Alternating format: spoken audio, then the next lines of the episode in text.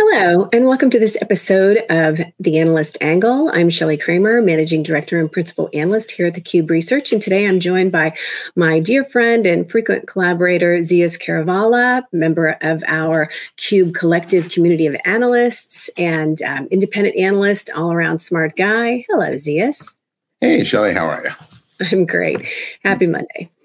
So today we are going to talk about WebEx Contact Center and some of the new announcements coming out of WebEx about AI powering contact center and some of the challenges that we see ahead for WebEx as well. So with that, I'm going to dive in a little bit. We had a briefing with the WebEx team late last week, and they shared updates across their suite of offerings. The updates focused on benefits for customers and that sort of thing. I'm going to start by saying, I think the WebEx Contact Center solution is impressive. They have a lot of features that I'm guessing a lot of people really don't know about. And I think that technically they've built an incredibly competitive stack, but it's not a market-leading one. And so I see that the challenge here is communicating to customers and prospects, about this differentiated experience that they've created and they continue to fine tune. How do we better communicate that to the market? And Zeus, I know you and I've talked a little bit about this. What do you think? Yeah, well, I think it's first important to understand why Cisco's in this position where they have, from a technical perspective, what some people think is a market-leading stack, but they don't have the share, right? Yeah. If you think a decade ago, Cisco was one of the leaders in contact center industry, albeit on-prem. Yeah. And I remember talking to previous management about how their cloud strategy was nowhere. And previous management thought that the private cloud offering that HCS or Broadsoft brought them was indeed cloud. Now, that's one of the challenges vendors have with analyst firms is some count things some way and some count things other ways. Yeah. And some of the analyst firms had Cisco be number one in cloud because they had the most private cloud seats, right? Now, while Cisco is relishing their position in private cloud and on-prem, along came, Five9, Talkdesk, and Contact, all those companies that sort of snuck up behind Zoom them and started taking, Zoom, and started taking a lot of CCaaS share. Yeah. And then I think it's, there's, what's that expression in business? Some people make things happen, some people watch things happen, and some people wonder what happened. And at the end of the day, when I think Cisco wondered what happened, and along came the new leadership team, which included JavaCon and G2 and people like that. And they set out to actually build their WebEx Contact Center. And to Cisco's credit, they've actually built, like you said, a contact center stack that's as good as anyone's. Yeah, now, absolutely. Yeah. Now, the challenge they have, though, is that the CCaaS industry is so crowded today, right? We have all the pure plays. As I mentioned, Talkdesk and NICE and, Genesis. And Google Connect. Yeah, Five9. Yeah. And, AWS Connect. And, and then there's all the UCaaS vendors that have also decided to get into contact center.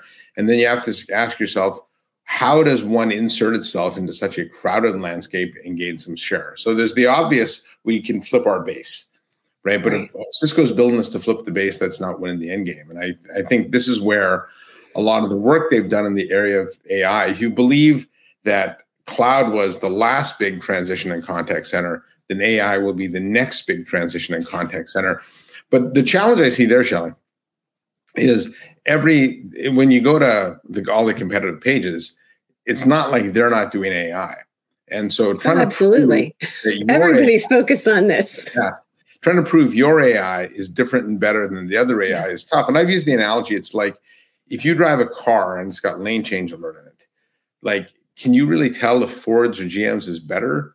They both are better than what you had than not having it. And so in a lot of cases, having AI in my contact center is better than not having it, but it's tough to tell whether this AI is better than that AI. Yeah, absolutely. And that differentiation is, I think, the biggest challenge here.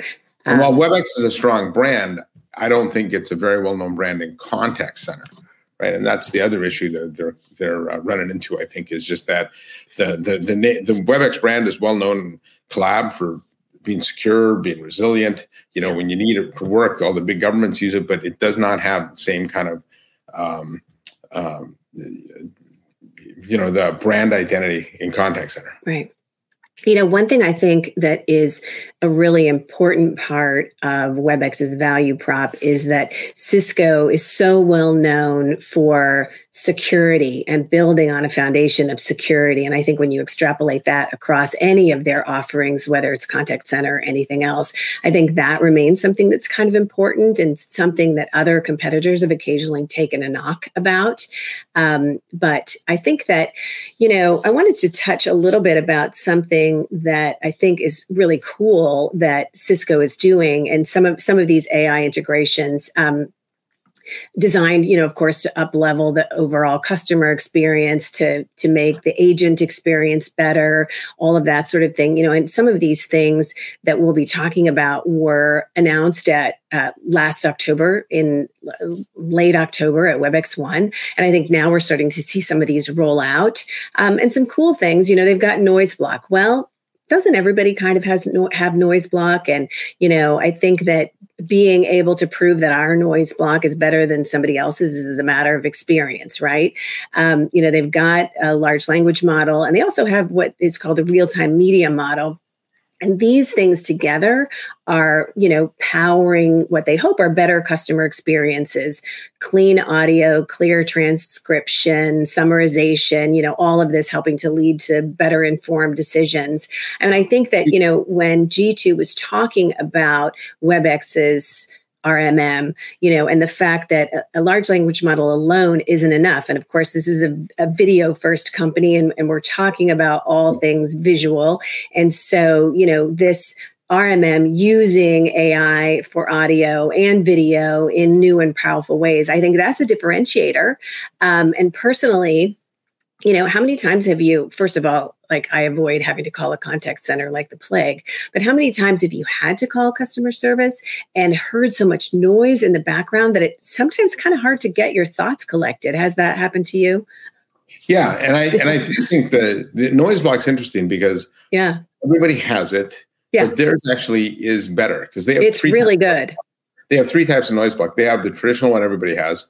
Then they have one that's optimized for voices only. So if you're in a loud space and there's four people talking, people can hear it. Then there's one called optimized for my voice. So you could be in Starbucks with a bunch of people talking behind you and they'd only hear your voice. Now, from a contact center perspective, that's important because if you have an at-home agent, you can have your kids screaming in the background. And people, that might be distracting for the agent, but you wouldn't know. And so that's a great example of a technology where they have the benefit, but because everybody markets noise block, their noise block doesn't really bubble to the surface. And the RMMs are interesting too, because you're right, LLMs have been looked at as a way to enhance text and speech. But I think RMMs do a good job of video, but also I think you can do, it helps with emotion detection. If we're going to build smarter bots that are able to do empathy and things like that, or even alert an agent when to imply empathy. But again, you know, Cisco is the only one talking about RMM. So making that a marketable differentiator when you're a company of one, right? A market of one is a challenge. Yeah, absolutely. And really the end game here is, of course, better customer experiences, right? So I think all those things played nicely together. You know, I think that one of the things that, you know, I know Cisco is doing is trying to help drive proactive comms as it relates to contact center things. So being able to get out in front of problems, anticipate situations, you know, and so being proactive is one thing, and then offering up self-service options is another thing. And, you know, as you know, we are a community of do-it-yourselfers, right? I really don't want to talk to a person. I just want to be able to solve my problem. So being able to have functionality that allows me to self-serve, identify what the problem is I'm having and how to fix it, I think that's really cool. And then being able to pair that with human engagement that's added in, you know, when it's determined it's necessary. I think those are all good things. Those, again, are those unique to WebEx? Not necessarily, but I think it's all good functionality and strategic makes sense. Yeah. And I'll be curious to see when the bots get so good that we prefer them over people, right? I've used the analogy that if you think of the rise of Open Table and Resy and things like that, there was a day where people thought, oh, there's no way I'm going to talk to, book online where I can call the restaurant, right? But now it's like, so much easier. Yeah, right. Now you don't have online reservation. You might not, you might not use it. So, but I think this is where I think what you're saying, you might not like, it's like, I can't make a reservation online. I've got a call. Ugh, I'm going to go somewhere else. Yeah. I mean, I think that happens. I do that. But this is where I think it's not just Cisco, all the vendors, if they're going to try and step above the noise of everyone else, I think this is where customer case studies, being able to tell the stories becomes important. And I haven't, while they've got a pretty large base of customers, it'd be good to see those become actualized in a public-facing way, so people can understand that this, this noise block is different than this noise block, or our RMMs do this that those can't. And I suppose they're, in fairness to Cisco, they're relatively new with WebEx Contact Center, right? So I suppose they're building those, but that's really going to be what is going to, I think, will determine whether they become a market leader or they remain kind of this niche-y vendor. Well, and I will say this, you're in the same briefings that I am. And when you have the opportunity, I know that they are in the midst of customer betas right now with some of this functionality. And, when you see some of the brands that are involved in these beta tests. I think that's, so, we approach this and we know more than the average consumer, right? And we can see, wow, this is like a cadre of some really, big companies across multiple industries and different use cases and things like that. So it'll be interesting when, those customers come out of beta and when they're able to share customer stories. I think that, as you said, is going to be really impactful because, it's human nature to go, oh, wait a minute. I hadn't really thought about WebEx Contact Center, but they're using it and they're using it and they're using it. So the other interesting thing for them is like, does the UC-CC integration, like where does it matter and where it doesn't? Because I've talked to some of their channel partners, and as they've engaged up market, like big enterprises, it is different buyers. And so just because you're using WebEx for CC or UC doesn't mean you want to use it for CC. In fact, if you look at all the vendors that offer both, they tend to have success down market, right? Where you do have a single buyer, a smaller IT team, but as soon as you get up to where you have separate buyers, that UC-CC integration doesn't matter as much. And should it matter? Probably. I think there is a certain level of efficiency by it, but it's interesting that when you just look at the data around the number of UC people, tools people use, they're still using Teams for this and Zoom for this and WebEx for this and Central for this, right? So it's not like even on the UC side, we've consolidated down to one. Right. It's unlikely that a large enterprise, we're going to consolidate down to a single UC-CC platform. And so that, from that degree, the tie into the WebEx suite doesn't provide as much of an advantage as it would down market. Right. No, absolutely.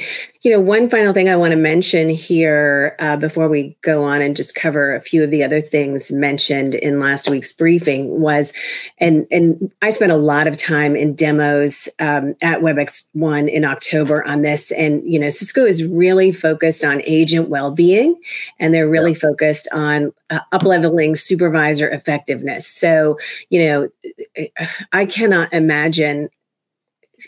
imagine worse jobs than being a contact center agent. Okay, let's get real. But that's a hard job. You are talking with people who are not having their best days. They're not calling because they're happy, right? And so agent burnout is a real thing. And so the platform is built in such a way that it has agent well-being, sort of detection built into it. So you can see, what kind of responses are happening and that sort of thing. And I think that helps supervisors be more proactive. Part of this solution functionality also includes automatic conversation summaries, recommended next actions, which makes a contact center agent's job, less of a heavy lift, I guess. And then it provides agent answers and suggested responses, I think, which are helpful. And then it also provides coaching highlights for supervisors. So you know, keeping the agent in a good place, but also providing the information and the tools to supervisors that you need to do a little teaching, to do a little mentoring and handholding, or to tell you that perhaps this person is in the wrong role. Yeah, I think, in fact, in this era of hybrid work, I think it's technology that's going to allow managers to manage better and agents to work better. If you think of the old way of managing a contact center, you would actually, the manager would physically walk around a bullpen and listening for calls that have gone awry or frustrated, right? And no pressure. Yeah, now the technology's got to do it for you because everyone's at home. And so that is an interesting set of features that I don't think the industry at large talks enough about, is the way you can change the management of a contact center. In fact, I think that's one of the interesting things to look at from a differentiator standpoint is, can your product help me reduce agent churn? Because agent churn, like, let's face it, we can talk about all the things going on in the contact center, but agent churn is the real killer, right? You lose half your workforce every year. That's a lot of money and a lot of training. Yeah, absolutely. You know, another thing that I think is pretty cool, those surveys that customers get, right? Asking to rate an experience. Well, no surprise, 80% of this data comes from Cisco, by the way, from WebEx. 80% of surveys go unanswered. So they have some functionality here that they're calling automated CSAT scores. And so this is AI-powered functionality that automatically kind of fills that data gap by assessing agent interactions to get a more complete picture. And then again, that helps drive reskilling decisions or, other kind of decisions as it relates to that. These sentiment insights also help show, it's monitoring when a customer starts to get more upset and sees that escalation happening. And so then, this is where we need to bring in a supervisor or something like that. So I think that's kind of some cool functionality. It's interesting. I talked to one company that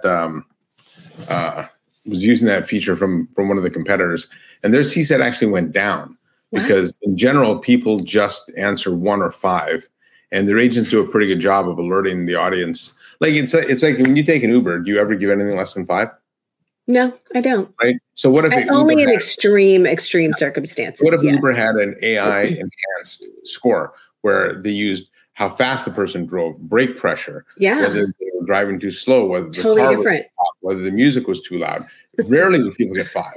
Right. And so I think I think for the most part, companies have no idea what their CSAT is. Yeah.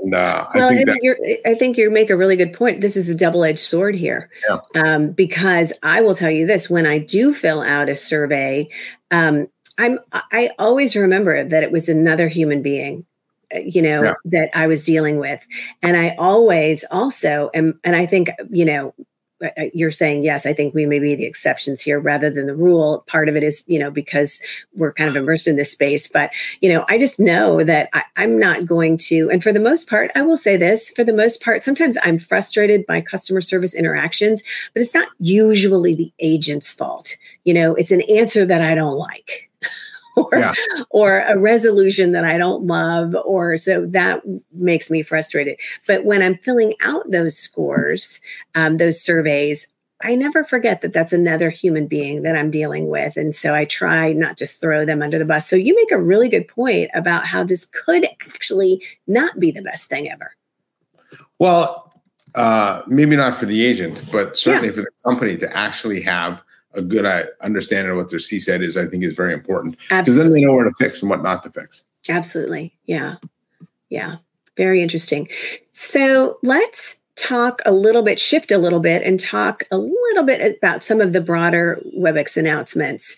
Obviously, investing in audio and video intelligence are super important. And we've got, a focus on delivering immersive experiences using AI, which is, language intelligence, audio intelligence, video intelligence.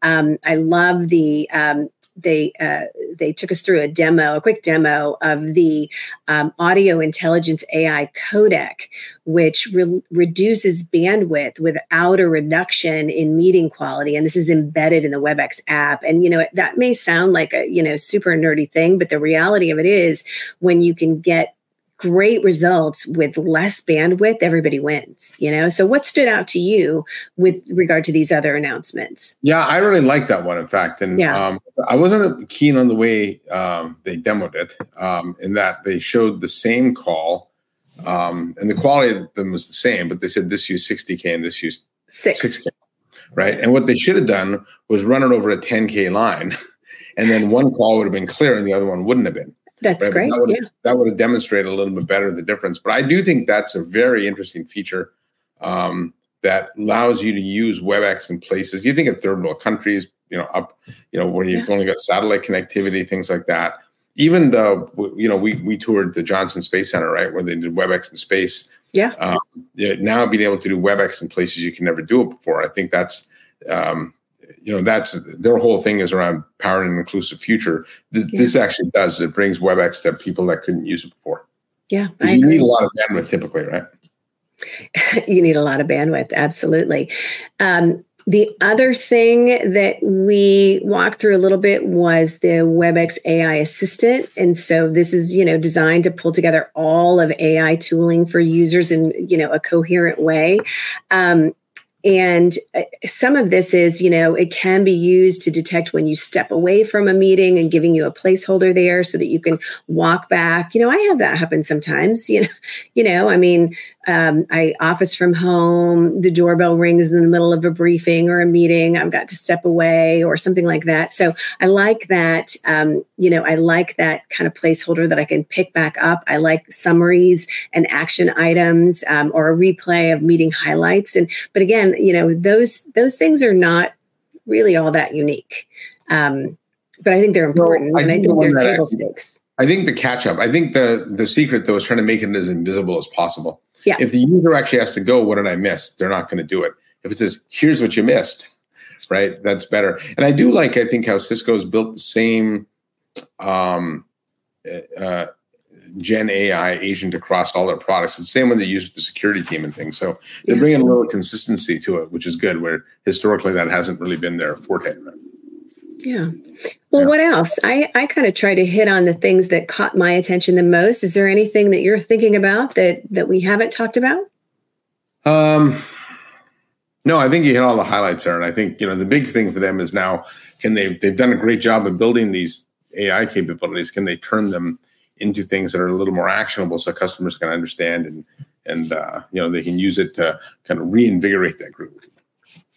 Yeah, and I think it really goes back to where we started this conversation, that they have what could well be, a best-in-class stack here, but it is, it's all about communicating that, right? Some of it's marketing, some of it's working with your channel partners and enabling them and that sort of thing. So it'll be interesting to watch this roll out. I am and have been a longtime fan of Cisco and the WebEx platform, and I use it on a day-to-day basis for collab and video and all that sort of thing. And I think they're making great strides in contact center. Really looking forward to playing with the AI assistant. I think that, I also should mention there are a couple of things like the agent well-being with agent burnout detection is Q1 2024. The automatic conversation summaries and recommended next actions are Q3 2024. The proprietary agent answers and suggested responses are coming in Q4. Coaching highlights for supervisors coming in Q4. So some of this stuff isn't, in market right now, but it'll be interesting to see this roll out and people using it and getting feedback and also laying the groundwork for where they're going. Enterprise Connect's coming up, right? A couple of months from now, I'm sure we're going to see more there. So looking forward to it. It's a matter of continuing the momentum. Yeah, absolutely. Well, Zeus, as always, it's a pleasure spending time with you. Thanks for hopping on today. And to our viewing and listening audience, we'll see you next time and have a great rest of the day. Thank you.